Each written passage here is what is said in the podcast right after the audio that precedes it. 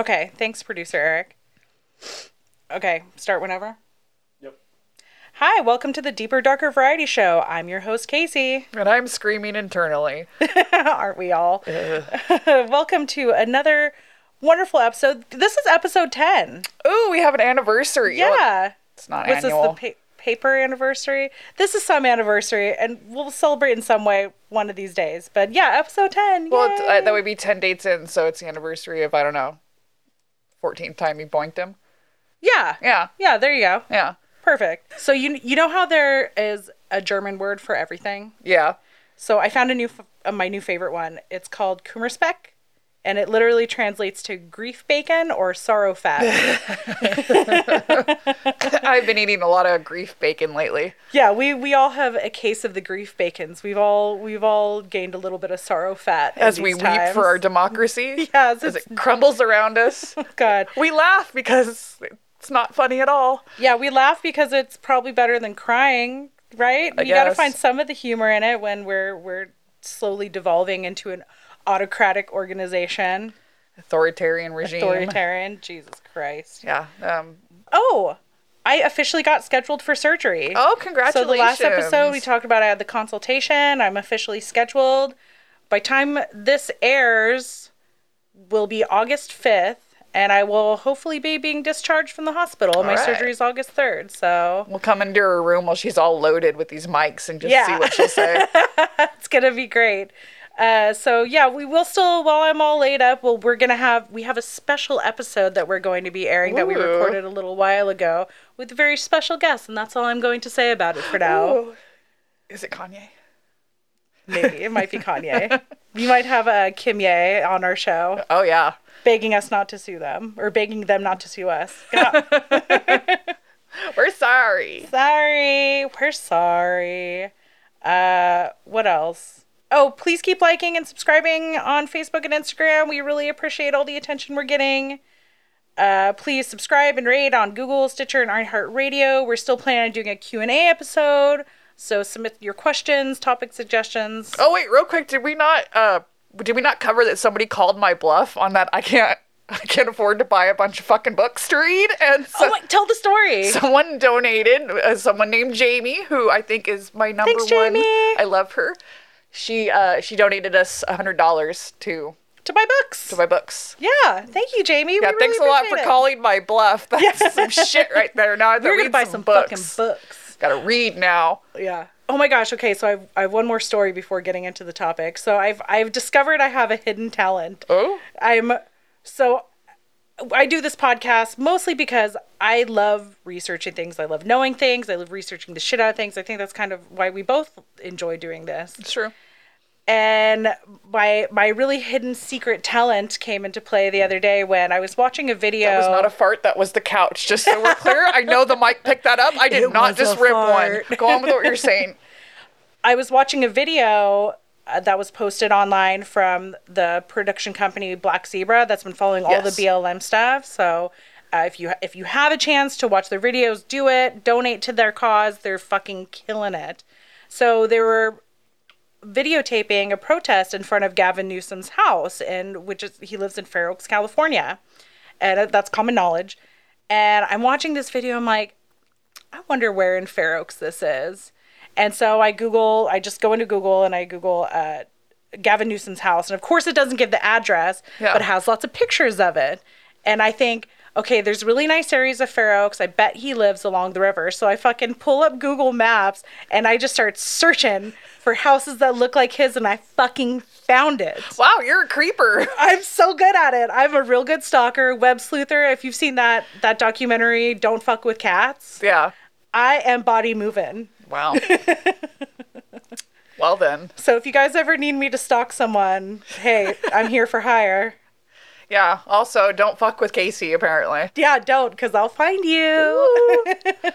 and also, to, uh, just to put it out there, I really like Gavin Newsom. Now planning, He's doing a great not, job. Not planning on going to his house. You're doing a great job, Governor. Thank you. Thank you for for holding us together.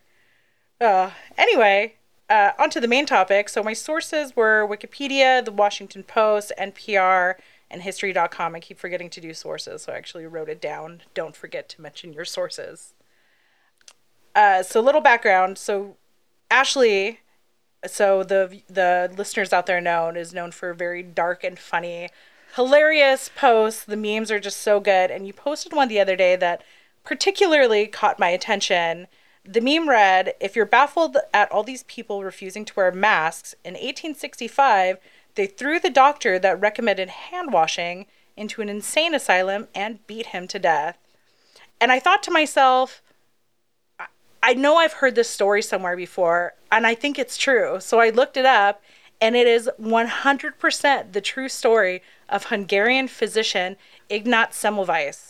And so today we're going to be discussing the very tragic story of Ignaz Semmelweis and his radical theory on hand washing, because it's it, it's very topical for today. I mean, all these people who are like, "Oh, fuck the scientists, they don't know anything. Fuck the CDC, I'm not going to wear this mask." They changed. They they said different things, and I so I don't believe them. As though the scientific method doesn't work that way. Like Exactly. And I think that's the problem with people not taking science or not not learning science, not taking the time to learn it because they don't learn about the scientific method. So we we as a country, as a world, are watching the scientific method unfold in real time. There's gonna be mistakes. it's a brand new virus. They Yeah. don't know what it's gonna do. you at first, it's guesswork, and then the more data you have, then you can You start to put create it a together. hypothesis. Yes. and I will say to all you goddamn Google researchers out there, you do not know more about medicine than a doctor because they've gone to school and learned the scientific method and learned all of these things, how to interpret data. Yeah. Data is not simple. I don't I don't fucking understand it. Yeah. And I'm not going around Yeah. I've had people say to me that they know so much about medicine now because they've been googling shit. Oh, There's actually a radio. I don't know if it was local or syndicated, but on one of the, I believe it's the either the Davis station or the Nevada Okay. City station, Okay. which are local radio stations.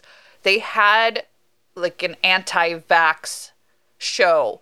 And this woman they were talking to was straight up like, I learned all this shit from Google. It's well, you can't have an expert on there that is an expert because they know how to No, how experts Google are things. experts. You you do not know more than someone with a PhD. You do not know more. The fact that they have a PhD means that they are an expert in that specific topic. Yeah. I mean, Yeah, and the amount of time, a whole lifetime of study. It's like saying that you are a master violinist because you can pick it up and like maybe play a note or two. Yeah.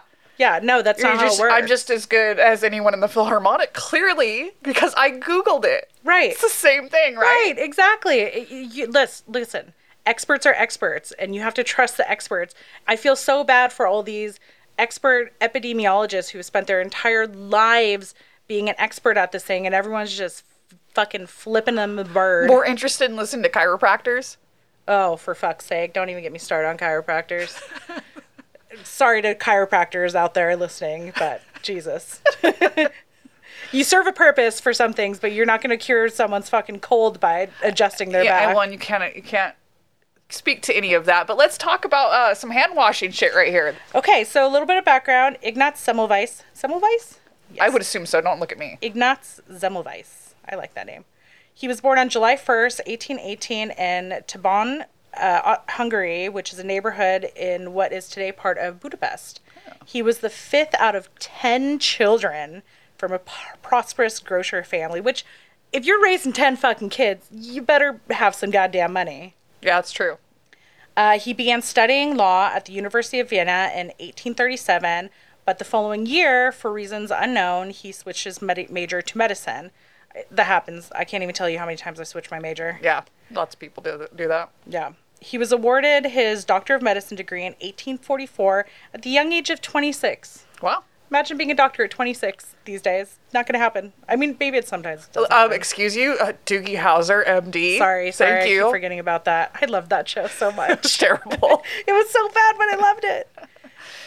Uh, later, after failing to obtain an appointment in a clinic for internal medicine, he decided to specialize in obstetrics. Pussy doctor. Ooh. Yeah. On his 28th birthday in 1846, he was appointed assistant to Professor Johann Klein in the first obstetrical clinic of the Vienna General Hospital. Uh, a comparable position to assistant to the professor in, in the United States today would be the chief resident. Okay. So he was in charge of examining patients each morning, each morning in preparation for the professor's rounds. He supervised difficult baby deliveries and uh, teach students of obstetrics, and also he was the clerk of the records. Okay.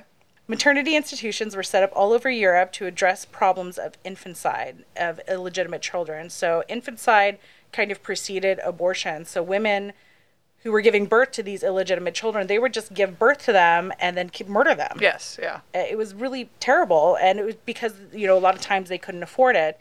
So, they, Ignaz Semmelweis and other physicians, they, they were set up as gratis institutions, free institutions Okay. and offered to care for the infants, which made them attractive to underprivileged women, including sex workers. However, nothing in this world is free, so in return for the free services for their children, the woman would have to be subjects for training of doctors and midwives. So you see this yeah. today still. Underprivileged people are basically used as lab rats. Or yeah, well, even simply you can go get cheap uh, dentistry at the dental college. I used to do that in, when I was in college all the time because I couldn't afford to go to the dentist. Yeah. You can get a cleaning there and it was either really cheap or free. Yeah. So there were two maternity clinics at the Viennese hospital. The first clinic had an average mortality rate of about 10% due to childbed fever. Good lord. The second clinic, which was run mostly by midwives, run predominantly by midwives, was considerably lower, averaging around less than 4%. Okay. So this fact was known outside the hospital, and the two clinics admitted on different days. But women were begging to be admitted to the second clinic Of because they just knew that they had a less lesser chance to die. Yeah, better and survival because, rate. Yeah, the first clinic just had such a bad reputation. So, a little sidebar: childbed fever is sepsis due to a streptococcal infection introduced into the vagina by a woman's birth attendant, and it was a common cause of death, much feared by pregnant women until the end of the 19th century. Wow. Yeah, because they didn't uh, before then. They didn't even know what caused it. Right. Yeah, exactly. It was basically just you might get sick yeah, after you just giving might birth. get sick. And so basically, you would have these symptoms develop within a few days, and then within a few days to a couple weeks, you'd be dead. Jesus. Because they, they just had no idea yeah, what it oh, was. and, there- and there's no to penicillin to it. fight the infection. Exactly. This is like pre Louis Pasteur days. Yes. So, yeah, like I said, this would develop in women around three days postpartum, and then symptoms would include a high fever, abdominal pain, and delirium. AKA a really really bad infection. Yeah, exactly. Precisely. So Semmelweis described desperate women begging on their hands and knees to be admitted into the second clinic. Some women even, even preferred to give birth in the streets, pretending to have given birth suddenly en route to the hospital, which meant that they would still qualify for all the child care benefits without Ah. having to be admitted to the first clinic, which is where they would die. So he was very puzzled. He he didn't know how childbed fever was rare among women giving birth in the streets. And uh, to quote him, he said, "To me, it appeared logical that patients who experienced street births would become ill at at least as frequently as those who delivered in the clinic." He continued to ponder what protected those who delivered outside the clinic from these destructive, unknown endemic influences. End quote. Uh, so he was very severely troubled that the first clinic had such a high mortality rate due to childbed fever than the second clinic, and it made him so miserable that he was found saying that quote life seemed worthless. Wow. Uh, so he really cared about his Yeah. patients. I mean, he was a really, really great physician who was just very troubled by all this. The two clinics, so now he's trying to figure out what's going on. The two clinics use almost the same techniques, and so he began eliminating possible differences. The only major difference that he found was the individuals who worked there. So the first clinic was a teaching service for the medical students. So Okay. it was doctors, medical students, where the second clinic had been selected in 1841 for the instruction of midwives only. Okay. So that that's a clue here. He also excluded overcrowding as a possible problem as both clinics had or the the second clinic had way more patients than the first clinic Okay. because people were People preferred begging to go get there. in there. So it wasn't until 1847 when he finally had his breakthrough following the death of a good friend of his who was actually poked with a scalpel during a post-mortem examination of a cadaver. This is very Ah. important. His friend's autopsy showed that the the same pathology as the women who were dying of childbed fever. So there was there was a pathogen. There was something that was causing both deaths. So he then proposed he proposed that he and the medical students were carrying cadaverous particles on their hands from the autopsy room to the patients they examined in the first obstetrical clinic. Again, they did not wash their hands. Hand washing was not a common thing, it was not a common practice back then. But he's kind of laying the groundwork for it now. So he's thinking, okay, we, I, we are clearly carrying something from these cadavers, these dead people, on our hands, and then touching these women and there you go. Oh, They, So they've been working with dead bodies and then they go and stick their hands in some woman's vagina to help a baby out of there. exactly. That's disgusting. Uh, this explained why the midwives in the second clinic were were not cross contaminating because they weren't engaged in autopsies and they had no contact with any corpses. That makes total sense. so so it's all the cogs are Yeah. spinning. It's all coming together for him. And also it's it's fair to note that at this time the germ theory of disease had not yet been widely accepted. It actually wasn't even really proposed until the 1860s and wasn't accepted until like the late 1870s, 1880s almost. Well, God, you're trying to convince people back then that there's tiny invisible things making Right. them sick. That's without having sounds like heresy, really. right, and you don't have a word for it. There's Yeah. he, there the worm germ does not exist at this point. So because of this, he still instituted a policy of using a solution of chlorinated lime, which is also known as calcium hydrochlorate, for washing their hands in between autopsy work and examination of patients. He did this because he found that the chlorinated solution worked best to remove the putrid smell of infected autopsy flesh. I, I so I get I get why people didn't understand what germs are and everything, but I just feel like if I stuck my hands in a corpse and my hands smelled like corpse, that I would want to get that off of my hands. Like not not not because of germs necessarily, but because there's corpse on my hands and it smells. Well, common sense wasn't very popular back then. I guess, but Jesus, your hands stink. and especially before you go and you're gonna touch someone's v- like bits, someone's lady bits, and pull a baby out of it. Ugh, dead hands, yeah. Yeah, pretty Ugh. gross. Pretty gross. So, so this all is starting to actually lay the basis for the later germ theory. So the result of his policy change was the mortality rate in the first clinic declined by ninety percent. Wow. and the mortality rate was comparable then to that of the second clinic. Uh, the mortality rate in April of 1847 was 18.3% dead.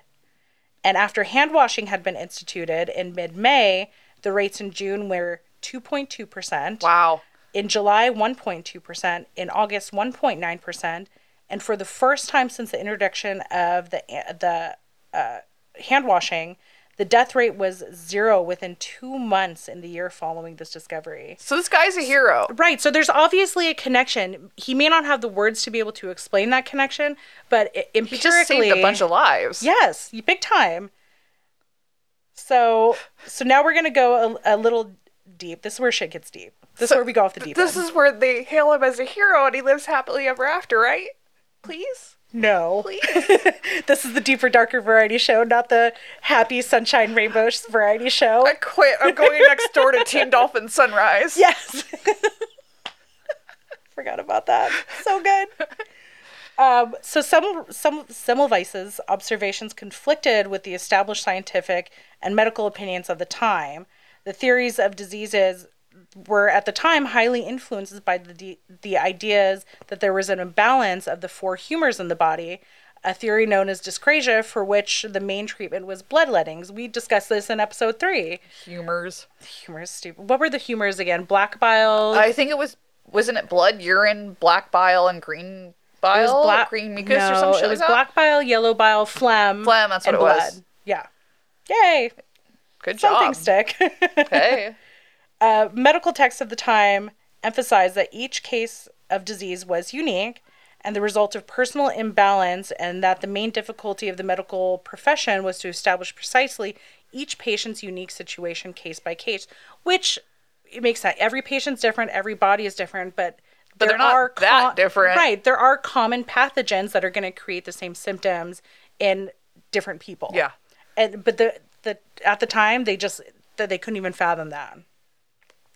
So the findings from the autopsies of deceased women also showed a confusing multitude of physical signs, which emphasized the belief that childbed bed fever was not one but many different yet unidentified diseases. So that kind of speaks to you're going to have different symptoms. Different people are going to have different symptoms. It doesn't mean it's coming from different. And it, again, childbed fever is just an overarching term. It could be caused by different bacteria, so that's could explain the different symptoms, or it Yeah. could be caused by a viral strain. So you know they, they just didn't know at the time. So, but they're they're just trying to throw out anything to kind of discredit this dude. Of course. So in 1848, Semmelweis widened the scope of his washing protocol to include washing all instruments coming in contact with patients in labor and used mortality rates to document his success in virtually eliminating childbed fever from the hospital ward. You think that everyone would be like, fuck yeah, dude, Yeah. good job, Yeah. But no. Uh, So the, res- the rejection of Semmelweis's empirical observation is often traced to a phenomenon called belief perseverance, which is the psychological tendency of clinging to discredited beliefs. This should sound familiar. This should sound familiar. All the people believing any sort of conspiracy theory that they can cling onto that that aligns with their own personal beliefs. yeah. Yeah, lots of fun. Yeah. So, as a result of this, his ideas were obviously rejected by the medical community. Some doctors were offended that at the at mere suggestion that they should wash their hands, feeling that their social status as gentlemen was inconsistent with the idea that their hands would be unclean. Again, this should all sound very My, familiar. my social status as a gentleman is going to be unfairly impeded if I wash my hands after having put them in a dead body before Right. I put them in a vagina. Right, they think that because they're they're they're so high on the social ladder that they should be na- they're naturally unclean or they're naturally clean. that they shouldn't have to do anything to make themselves uh, cleaner. Crazy, right? I told you this is where we go real deep into some weird shit. God. So Semmelweis's views were very much more favorably received in the United Kingdom uh, uh, in comparison to any other country, but he was more often cited than understood because the British thought, "Oh, well, we already came up with this, so we're just going to cite you as uh, agreeing with our our already established theory," which was not the case. I mean, that's very that's a very British Empire thing to do, really. Absolutely, yes. This is ours. We got this. so one of the first to respond to Semmelweis's 1848 communications was James Young Simpson, who wrote a very stinging letter. Simpson surmised that the British obstetrical obstetrical literature obstetrical Obstetrician. Simpson surmised that the British obstetrical literature must have been totally unknown in Vienna, or else someone would have known that the British had long regarded childbed fever as a contagion and would have employed chlorine washing to protect against it. Like, duh, Vienna. We already did this, you fucking idiots. Loser. God. the, that's how you used to do angry Facebook comments back in the day. You had to like send a letter. Yeah, I already knew this. And you couldn't show it off to other people. It's a shame. I know. Look how smart I am. I How showed smart I this. am. I showed this Viennese doctor. He's going to see this letter in two months. I pwned his ass. He's just giving his friends high fives everywhere. yeah, bro, you got him. Got him. Uh, in 1856, Semmelweis's assistant, Josef Fleischer, reported the successful results of hand washing activities at St. Rochus maternity inst- institutions in the Vienna Medical Weekly. So it was a medical weekly journal. However, the editor of that journal remarked sarcastically that it was time people stopped being misled about the theory of chlorine hand washings. So the editor of this magazine is clearly way smarter than an actual fucking physician. Gee, it's nice to know some things never change. Right, right. 200 years later, here we are. Uh, so, two years after that, Semmelweis finally published his own account of his work in an essay. And then, two years after that essay came out, he published a second essay called The Difference in Opinion Between Myself and the English Physicians Regarding Childbed Fever. Well, so now he's getting very petty. And of course, I fucking love it. Uh, in 1861, he pu- published his main work, a book called The Etio- Etiology, Concept, and Prophylactic- Prophylaxis of Childbed Fever. In his book, he lamented the slow ad- adoption of his ideas. Quote, most medical lecture halls continue to resound with lectures on epidemic childbed fever and the discourses against my theories. In published medical works, my teachings are either ignored or attacked. So he knew what was going on. He kind of came to terms with it, but I mean, it didn't make it right. Easier to swallow? Right, right. He was just kind of writing like, "Well, everyone just told me to fuck off, but here's my theory anyway." It's very frustrating when people are dying and you know that your information can prevent it, but nobody's going to do anything with that information. Right. It's really sad. It's it's really so that's why I call this the tragic tale of Ignaz Semmelweis. Yeah, this is quite sad. Yeah, so uh, then in a textbook, Karl Braun, who was Semmelweis's successor as assistant in the first clinic at the Hospital of Vienna where he worked originally, had identified 30 causes of childbed fever. Only the 28th of these causes uh, he he noted as cadaverous infection. Other causes included conception and pregnancy, uremia, pressure exerted on adjacent organs by the shrinking uterus, emotional trauma, hysterics, mistakes in diet, chills, and atmospheric epidemic influences. Sometimes women just have emotional problems and then their then they die. vagina gets inflamed. and then they, die, from it. Yeah, it's really tragic. Being a woman, it's hard, man. So so this guy is reaching for anything else to not credit this guy. It's really fucking it's really sad. So despite all of this opposition, Braun, who was the assistant at the first clinic again for the period of April 1849 to the summer of 1853, he maintained a relatively low mortality rate in the first clinic, roughly consistent with the rate that Semmelweis himself achieved. And these results suggest that even though Braun was kind of against Semmelweis's theory, he still continued to require the chlorine hand washings. Well, I mean, that's Of good. course. Yeah, he's like, I don't believe in this, but I'm gonna keep doing. We're just going to do it anyway, just Yeah. and, and it just goes on. There were all kinds of doctors who just kept discrediting him. Uh, at a conference of German physicians and natural scientists, most of the speakers reject, rejected his doctrine, including the very celebrated uh, physician Rudolf Virchow. Virchow, I'm going to go with that. Who was a scientist of the highest authority at the time. Virchow, Virchow's great authority in medical circles contributed greatly to Semmelweis's lack of recognition. So he's the head honcho, and of course, no one's going to question him. So when he doesn't believe it, no one else is going to. Uh, another obstetrician in Prague, August Breisky, rejected his book as, quote, naive and referred to it as the Quran of childbed theology. so bad. Damn, that's some shady shit right there. I know. He objected that Semmelweis had not provide, provided that childbed fever and pyemia, sepsis, or, or blood poisoning are identical, and he insisted that other factors beyond decaying organic matter certainly had to be included in the etiology of the disease. Which he's not totally wrong, but at the same time, he's onto something, and he needs to build from, from Yeah, this is clearly sound. yeah, and he has sound research to go with it. Uh, it's been contended that Semmelweis could have had an even greater impact if he had managed to communicate his findings more effectively and avoid antagonizing the medical establishment, Uh, even from given from opposition from entrenched viewpoints. So, so that that's actually a pretty fair point. I think maybe, but it, it was hard to effectively communicate this because it was all brand new. Yeah, well, it's, it's hard not to get upset when people are fucking with you. It's really hard. Right. It's really hard to stay on. Right, point. especially when you- when he was doing such great things for the medical medical community, and they were just basically like, "Oh, fuck you, buddy. We don't believe that. There's The, no." the stupidest things. Can't you have just tested it? Like it's clearly not hurting, so maybe just like they could have peer reviewed that shit. yeah, just try it in one hospital and not another one, and just see what happens. Yeah, but it just it's so even for for smart medical professionals once they are set in their ways, it's very hard. At least in those times, especially, Yeah. to change their minds. You get entrenched in shit. Yeah. So so now we get dark. Uh, beginning as if it couldn't get worse.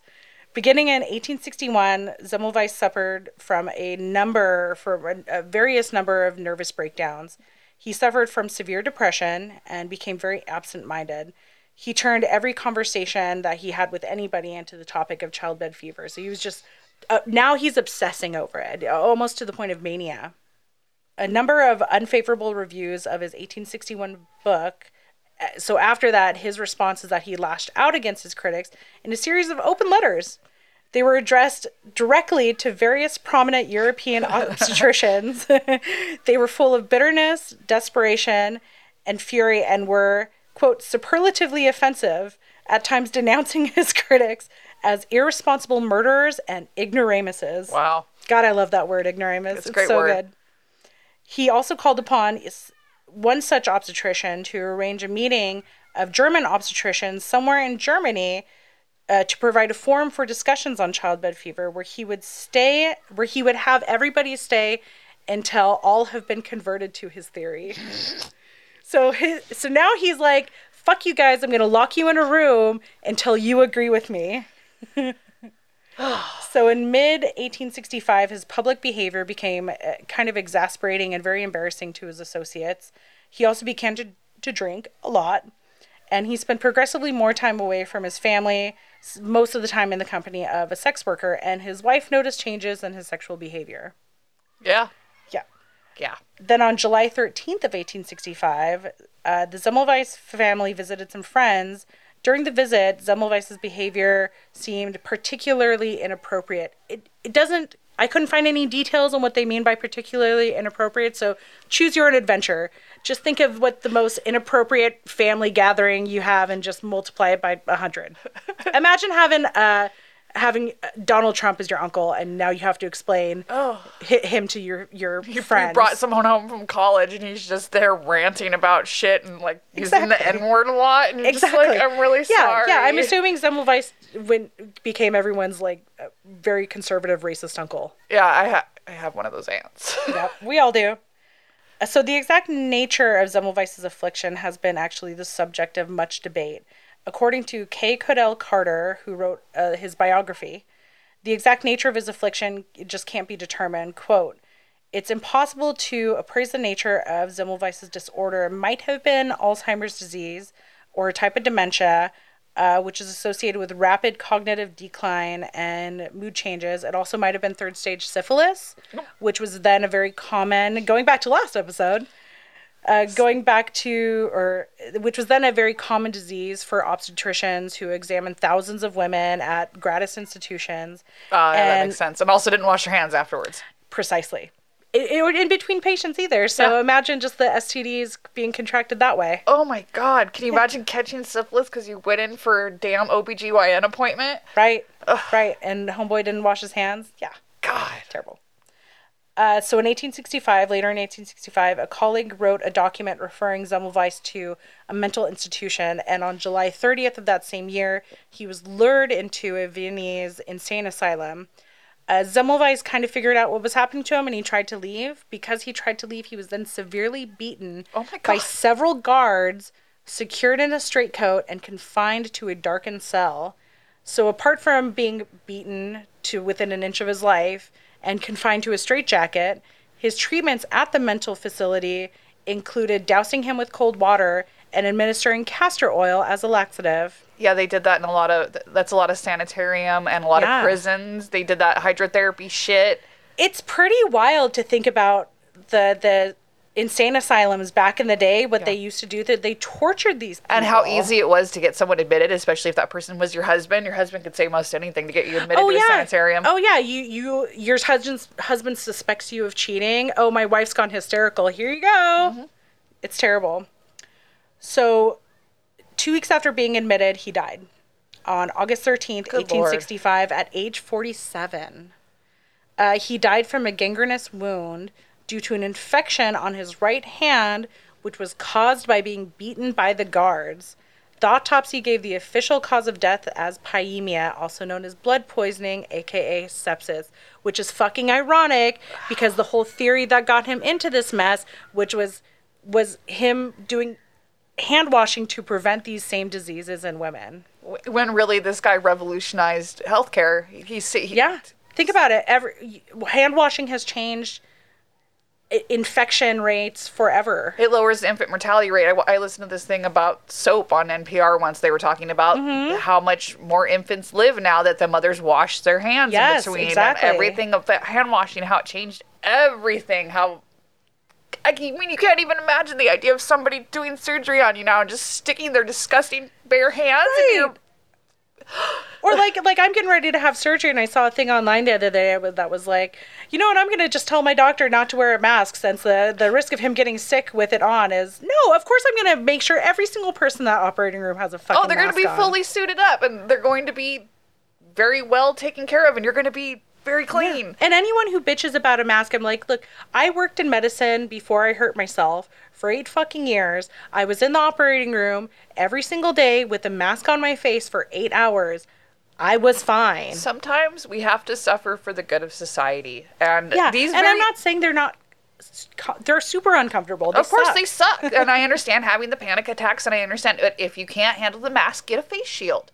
Yeah. Just, just try because what it sounds like mostly is that you're upset that you have to do something differently. Yes. And a lot of these people are the same people that will talk up our troops. Well, what the fuck do you think they have to wear over there in the 120 degree heat Right. in the desert with the camel spiders? They have to wear all kinds of heavy equipment that sucks, but they have to wear that equipment to keep them safe. And Yeah. you're supposed to be wearing a cloth mask, to keep other people safe. and that's all you have to do. It just sounds like even if they're completely wrong about this, why not just err on the side of caution? Yeah, yeah. What is? I always think like, what is the worst? What's the downside? What's the worst that could possibly happen by wearing a mask? There's n- virtually no downside. Yeah, there's the, the these people think it's tyranny for some reason to just be. Yeah. Please, hey, please, can we just all try this? Because maybe if we all try this, it'll work. Yeah. And we could just all do this and, p- and pitch in. I don't know what happened.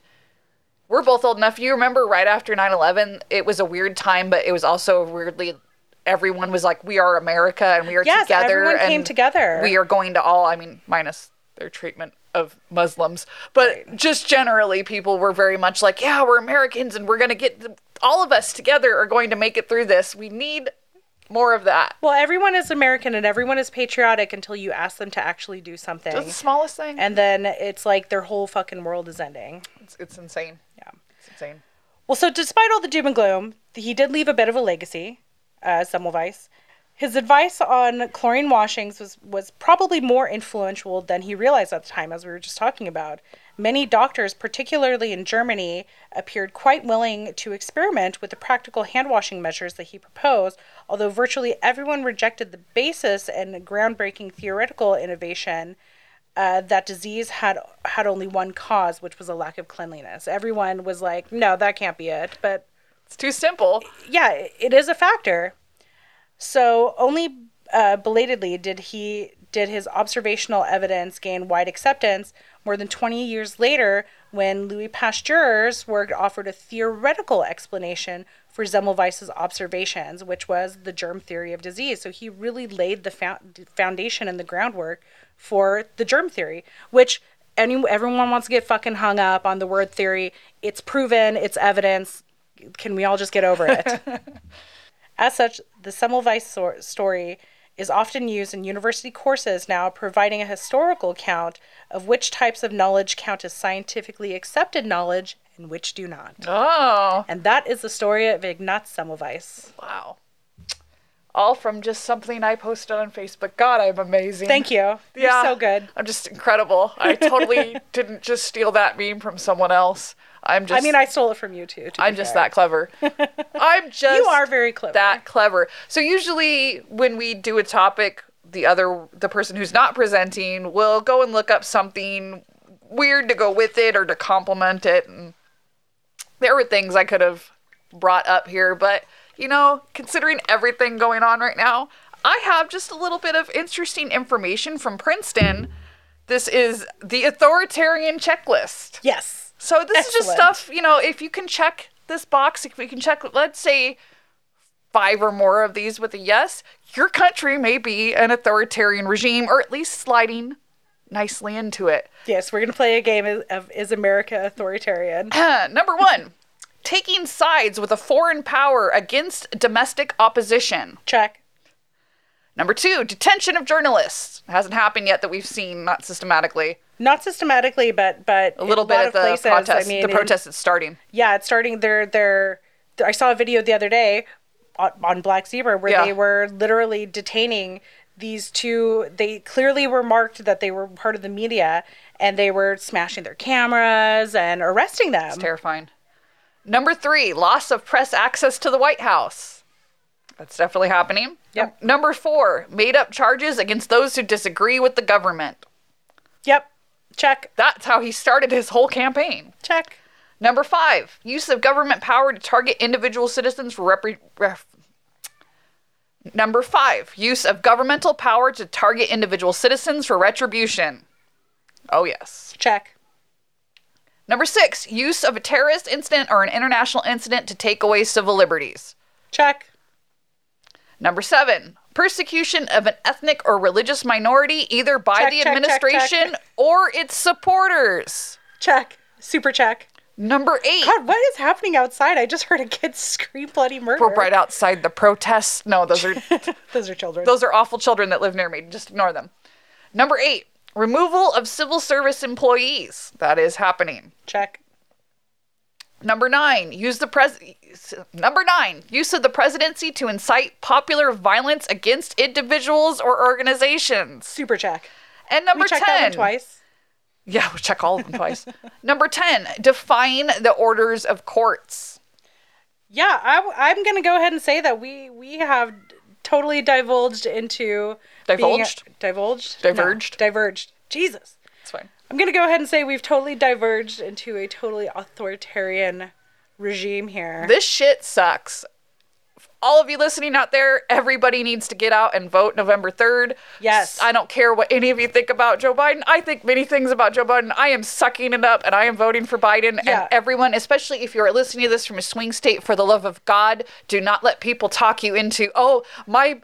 My morality won't let me vote for Joe Biden. If your morality won't let you get Trump out of this shit, I don't Yeah. know what to tell if you. If your morality won't let you vote for Joe Biden, but will let you vote for Donald Trump, What? you need to have a serious sit down with your fucking morals. Not even that. Do not sit this out. It's not just don't vote for Trump. You need to get out there and vote. Too many people our age Mm-hmm. and younger do not vote. I Yeah. I have been voting in every single election since I was old enough to do so. Same. You need to vote every not every 4 years, every 2 years. Yep, because you, you can't forget about Congress. You can't forget about Local Senate, elections local are more important than than ever because these people are stacking local governments. They are Mm-hmm. stacking local judicial systems. Get up and vote. For the love of God, vote. Do not sit out. Vote. Yeah, don't get, don't stick us with Donald Trump for another four fucking years. For the love of God. not just for another four years.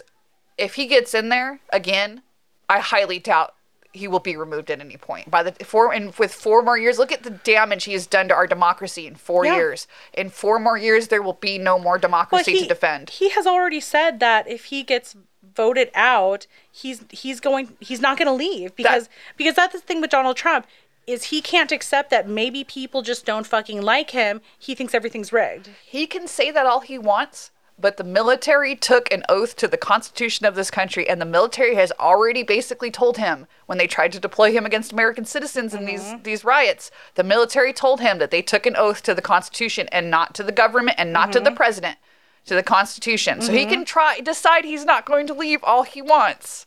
I would actually really love to see him forcibly removed from the White Yeah. House, to be honest. Nixon wanted to play that game too. That I, I they've heard stories of Nixon trying to deploy troops on U.S. soil against U.S. citizens when he was voted out of office. Or mm-hmm. excuse me, he didn't. He was not voted out. He resigned. I I correct myself. But when he around that time, he decided it was time to try that. And from the people I know in the military who were there, according to them, they they got orders to deploy, and they just started very slowly moving and waiting because they knew it was only a matter of time for the order came down Right. that this was not going to happen. Right. And it took about 20 minutes. Oh, Yeah. So, can't wait. It's going to be exciting regardless. But yes, get out and vote. yeah, we are begging you, please, please get out and vote. Put on a mask, go vote. Uh, so thank you all for listening to another wonderful episode of the Deeper for Darker Variety Show. We would like to thank producer Eric and Unlikely Legends Productions for producing this podcast. A huge thank you to a friend of the show, Juan Tanamera, for creating our sweet intro and outro tunes. Oh, Juan, he's so cute too. He is so cute. We love love, Juan. if, if you'd like to hear more from Juan, follow him on Twitch TV dash Juan Solo 916. That's Twitch TV dash J U A N S O L O 916 for more groovy tunes and sweet gaming tutorials. Ooh, Juan. He's a master of all trades. he's pretty amazing. Uh, more than anything, thank you to everyone who has liked and subscribed to this podcast. We really enjoy doing this for you, and we want to keep doing it as long as you'll have us, and, and even after that, because, you know, we're just gonna do this is for us, guys. Yeah, Casey and I are those people that won't leave your party afterwards and just hang out chattering at you till six in the morning till Yeah. you kick us out. Pretty much. Yeah. Uh, we can be found on the web at the deeper darker variety show.com. There's you can find links to all of our social media, new episodes, links to our streaming services, including Apple, Google, iHeartRadio, and Stitcher. There's also a link to our PayPal if you're so inclined to give us money for books or Stop calling my bluffs. please call all of her bluffs. Uh, thanks in advance for donating and making this podcast possible. Please continue to like us on social media and subscribe wherever you listen to your podcasts. Uh, as always, if you have any questions, comments, concerns, complaints, corrections, or topic suggestions, or you just want to be an ad sponsor or say hi or whatever, please email us at the Deeper Darker, not the Deeper Darker Variety Show. Please email us at deeperdarkerpodcast at gmail.com. That's deeper darker podcast at gmail.com. I gotta pee. Bye! Bye.